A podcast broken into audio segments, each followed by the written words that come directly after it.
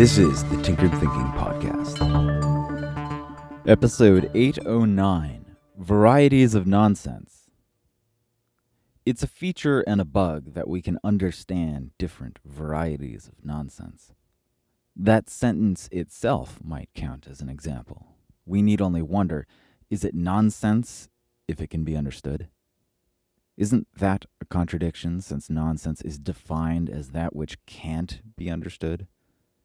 And yet there are formal traditions and practices involving koans, which are perhaps designed not to make sense in order to further a mental practice. At the same time, we, as a group species, occasionally fall under the spell of hysteria where we use mental frameworks rife with contradiction in order to make decisions. It's occasionally remarked that a wise person is capable of holding two disagreeable ideas in their mind at the same time. It seems we can say something similar about those who lack wisdom. People are quite capable of holding two different contexts in mind, so long as they don't overlap in any way that might rouse an inconvenient suspicion of contradiction.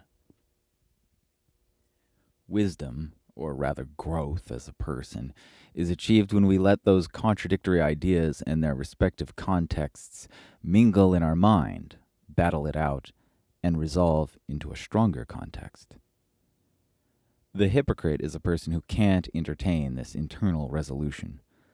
A hypocrite keeps the contradictory notions of their mind carefully separated, using each only in turn when it's appropriate, convenient, and above all, sensible.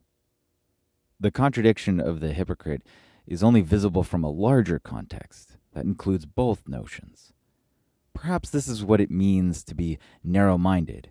You can only see and deal with one idea at a time, so the contradiction never reveals itself. Open-mindedness might not be so much about how willing you are to welcome in new ideas, as it is having enough open room in your mind to see that some of the ideas in there contradict. This definition of narrow-mindedness allows for nonsensical frameworks to function in the short term. The long eye of history holds in view a larger context by default. The saying, hindsight is twenty twenty, merely means that our perspective is now wide enough that we can see the contradiction, the mistake, the nonsense of our actions, because we can now see how all the different contradicting parts exist in one view. Nonsense either reveals itself or dissolves as we change the scope of our perspective and the size of the context at hand. Keeping this ability to zoom in and out is key to resolving contradiction and creating a perspective that is more in line with a reality that enables us to make things happen. Counter to ignoring nonsense, we are best served by trying to understand why something seems like nonsense, and likewise endeavoring to see if our own thinking and behavior looks like nonsense from a different perspective.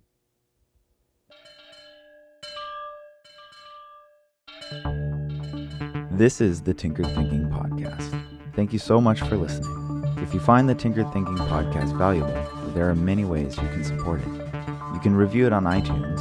You can share it on social media with your friends. You can blog about it or discuss it on your own podcast.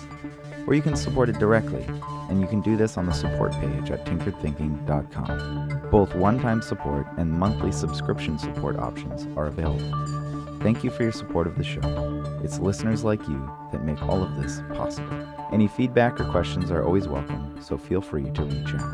And until tomorrow, remember to be careful about the context.